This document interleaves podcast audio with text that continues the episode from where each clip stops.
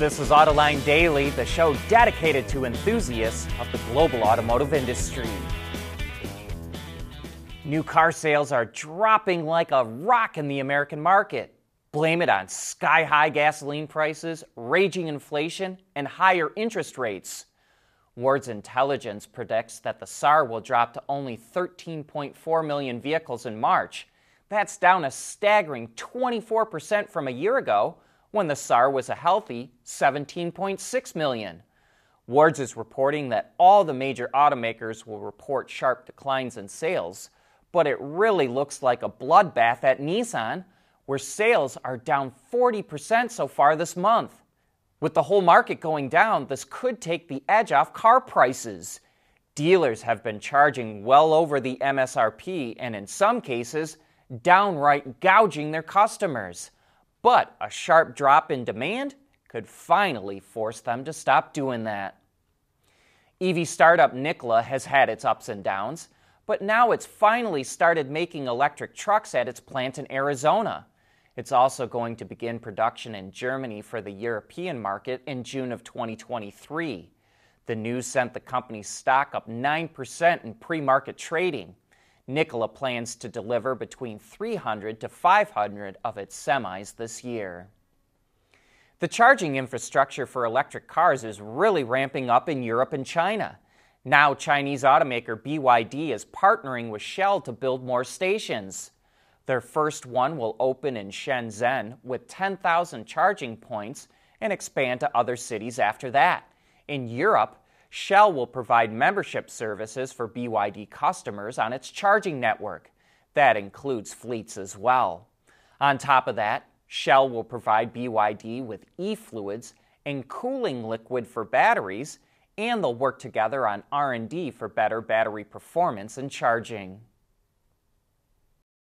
We want to know what drives your testing. OTA, connected car, diagnostics, remote testing. Intrepid Control Systems is here to help you work from anywhere. Intrepid Control Systems, driven by your data.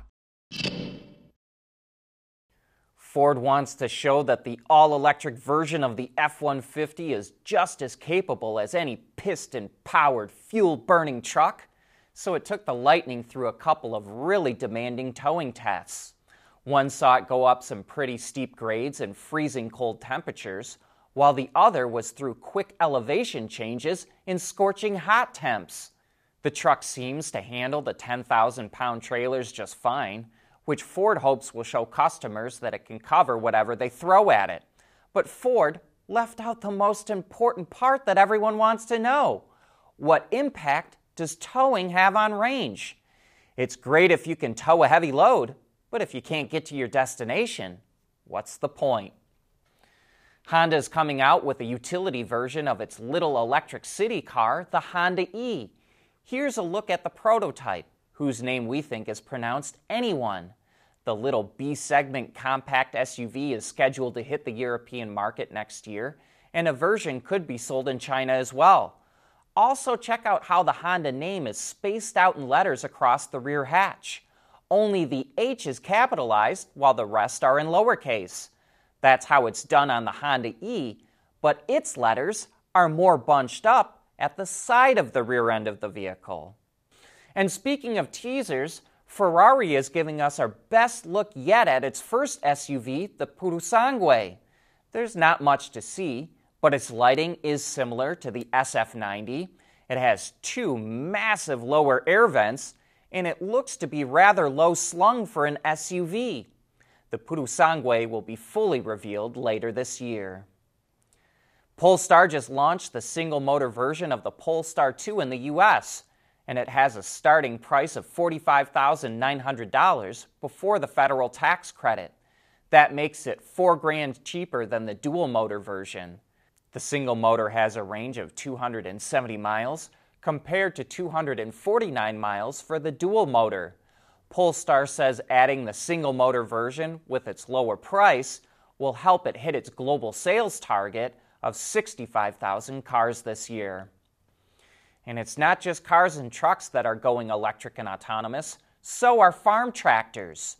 John Deere is showing off this sci fi looking autonomous and fully electric tractor. And talk about big batteries! This thing comes with a 1,000 kilowatt hour pack. It also has a 500 kilowatt or 670 horsepower electric drivetrain and 1,000 kilowatts of power off boarding. It can operate fully autonomously, but there's also a modular cab that can be attached to it so an operator can drive. Obviously, this tractor will be whisper quiet compared to a typical tractor and won't be pumping out a lot of diesel emissions. No word yet on when something like this might go on sale, but it's the second generation of this electric tractor that Deere has developed, so it's clearly serious about making it.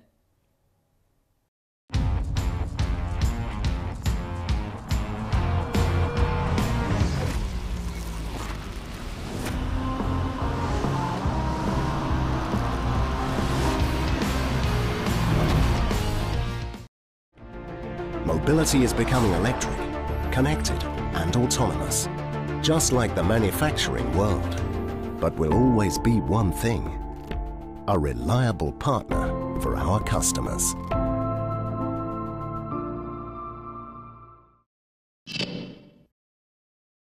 To stay competitive in the automotive industry, you've got to be constantly investing in plants, property, and equipment.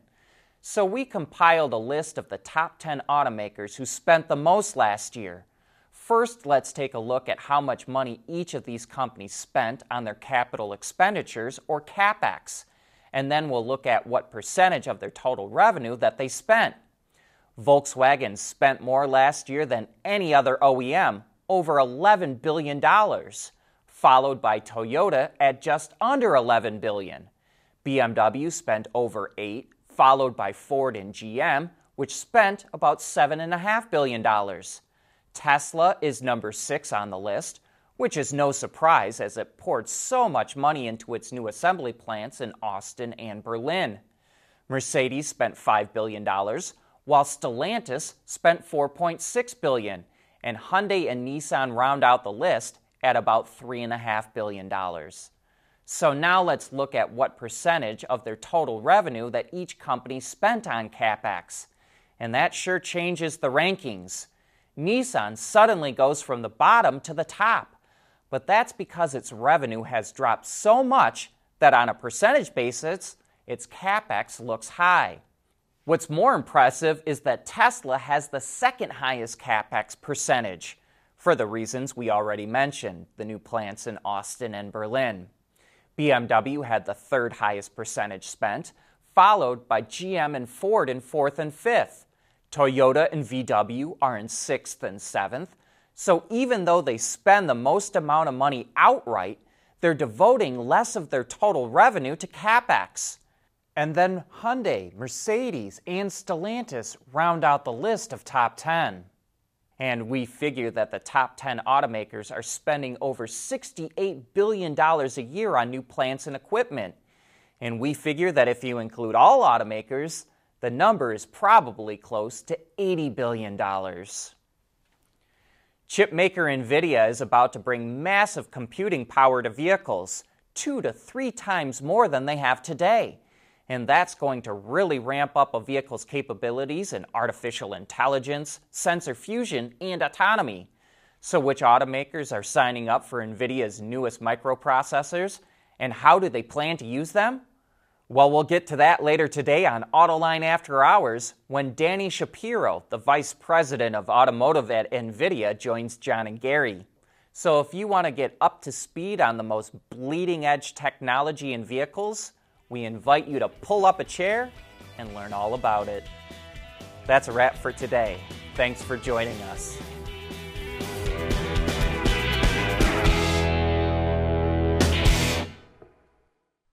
AutoLine Daily is brought to you by Bridgestone, solutions for your journey, Intrepid Control Systems, over the air engineering, boost your game, and by Schaeffler. We pioneer motion.